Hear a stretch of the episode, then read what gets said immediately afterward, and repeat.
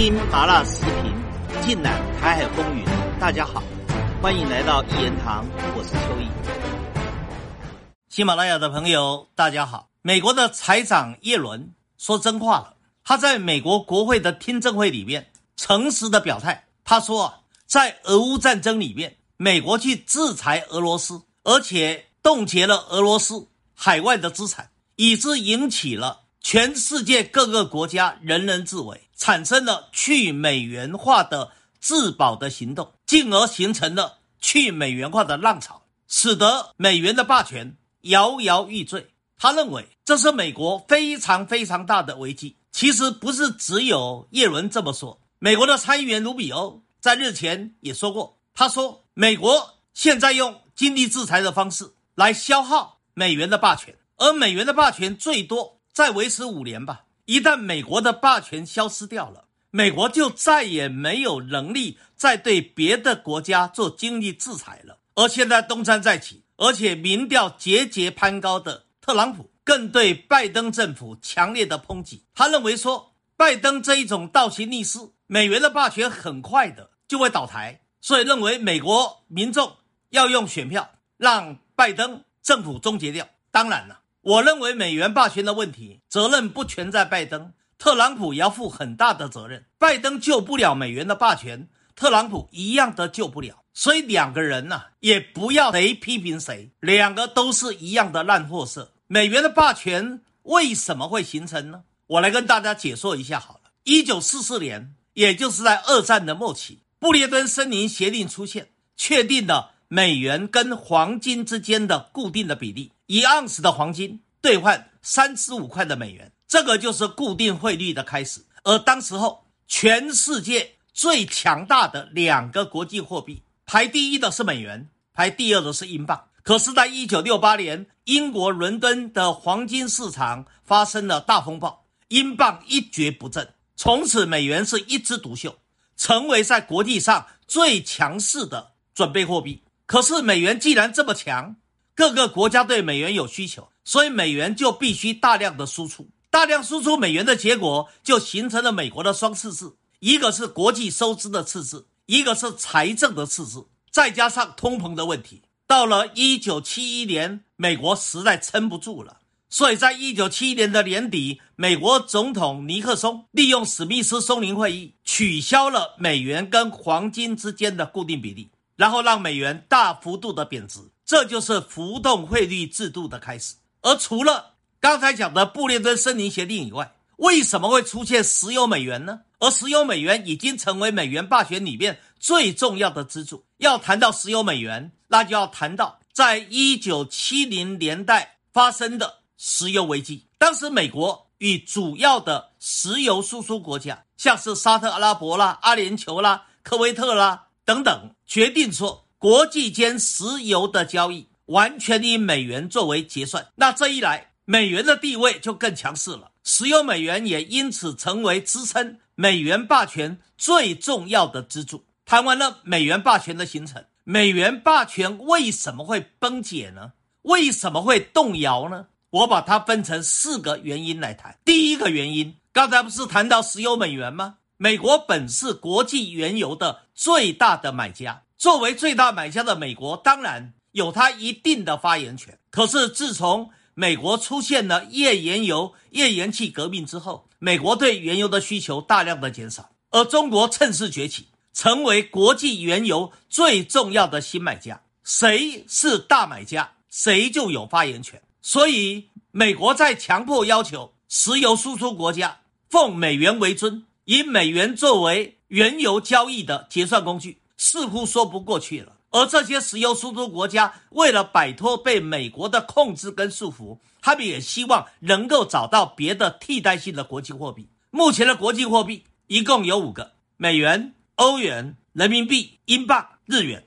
日元从日本的泡沫经济之后一蹶不振，那英国更不要谈了。所以能够被选择的国际货币，那只有三个：美元、欧元跟人民币。过去排第二的就是欧元。可是这几年来，欧洲的综合国力直线的下滑，所以人民币崛起了，这就是人民币国际化的浪潮。而再加上中国大陆又是石油输出国家、原油最大的买家，而中国大陆与沙特阿拉伯、与阿联酋、与伊拉克、与伊朗、与委内瑞拉之间密切的关系、友好的关系，也使得人民币逐渐的成为石油交易的结算工具，成为美元最大的替代者。这一来，使石油美元受到了严重的冲击。第二个要谈的，当美元霸权形成了以后。美国为了解决它国内的问题，为了维持它国际霸主的地位，它采取的就是狂印美钞、狂发美债的做法，用狂印美钞、狂发美债来掌握全世界的金融走势。而问题是，美国宽松的货币政策造成了通货膨胀的压力，现在恶性通膨席卷全世界，而再加上美国在面对恶性通膨的时候，他根本不管它。在全国的利益，他的联准会连续大幅度的升息，想用升息来解决美国的恶性通膨。可是升息的结果就造成了国际的资金大量的移向美国，肥了美国，受了各国。尤其俄乌战争以来，欧洲成为最大的受害地，哀鸿遍野啊！大家都恨死了美国。最后一个要谈的原因，就是叶伦提到的，美国面对俄乌战争，为了要。打击俄罗斯，对俄罗斯采取了非常严厉的经济制裁，而且冻结了俄罗斯所有的海外资产。你想想看，每一个国家看到美国是怎么对待俄罗斯的，难道不心寒吗？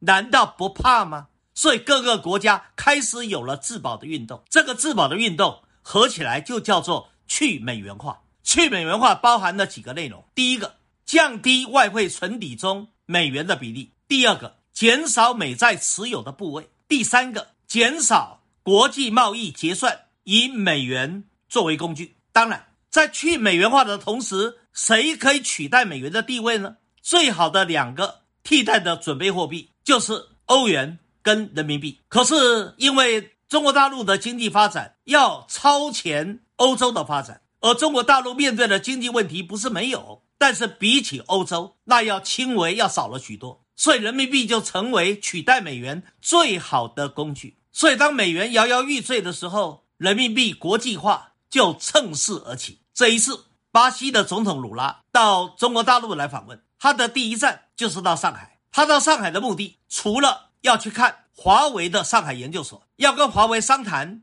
怎么增加合作，另外一个重要的目的就是鲁拉要看他的好朋友罗塞夫。罗塞夫是继鲁拉之后。以劳工党的领袖担任巴西总统的杰出人物，可是罗塞夫在连任之后被议会弹劾，因此惨淡下台。也因为罗塞夫的惨淡下台，后来使巴西的政局由左向右，才创造了博索纳罗执政的期间，把巴西整个经济搞得一穷二白。而罗塞夫现在担任什么呢？他担任金砖国家开发银行的总裁。金砖国家开发银行的总部就是放在上海，所以鲁拉去看罗塞夫，罗塞夫当然希望鲁拉在上海做一场公开的演讲。鲁拉在演讲中谈到最重要的主题，就是他提出了一个疑问：为什么世界各国，尤其是金砖国家彼此之间的贸易，为什么不采本币交易呢？为什么一定要采美元作为结算的工具呢？这个是鲁拉的大灾问。而所谓的本币交易，最好的。当然，就是我刚才提过的，用人民币作为结算的工具。鲁拉的想法其实也是很多国家的想法。最近，中国跟俄罗斯之间的合作，也是谈到中俄之间的贸易，以人民币作为结算的工具。中国与沙特、中国与伊朗之间所谈的原油的交易，谈的也是以人民币做结算工具。而鲁拉不是只说说，鲁拉在出发之前。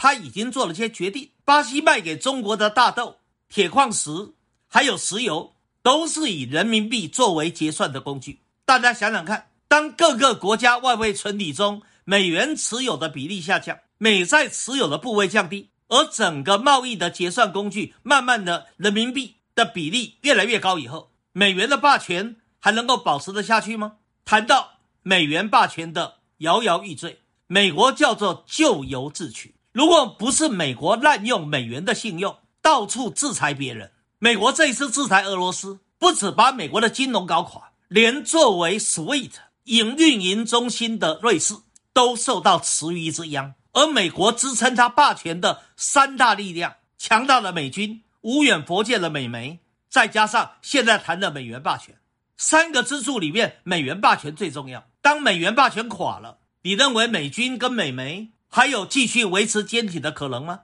回来，我们另外的一个大灾问：今天美国可以把他的黑手伸到台海，阻碍两岸之间的统一。中国最怕美国的不是美军。而是美国对中国的经济制裁。可是，如果美元的霸权垮掉了，中国去美元化成功了，你认为美国还有多少的能力、多少的筹码、多少的空间来制裁中国大陆呢？那美国还能够阻挠两岸的统一吗？没有了美国的阻挠，那两岸的统一势必会步伐加快，最多五年吧，最快可能明年两岸就统一了。今天说到这个地方。更精彩的内容，下一集里继续的说。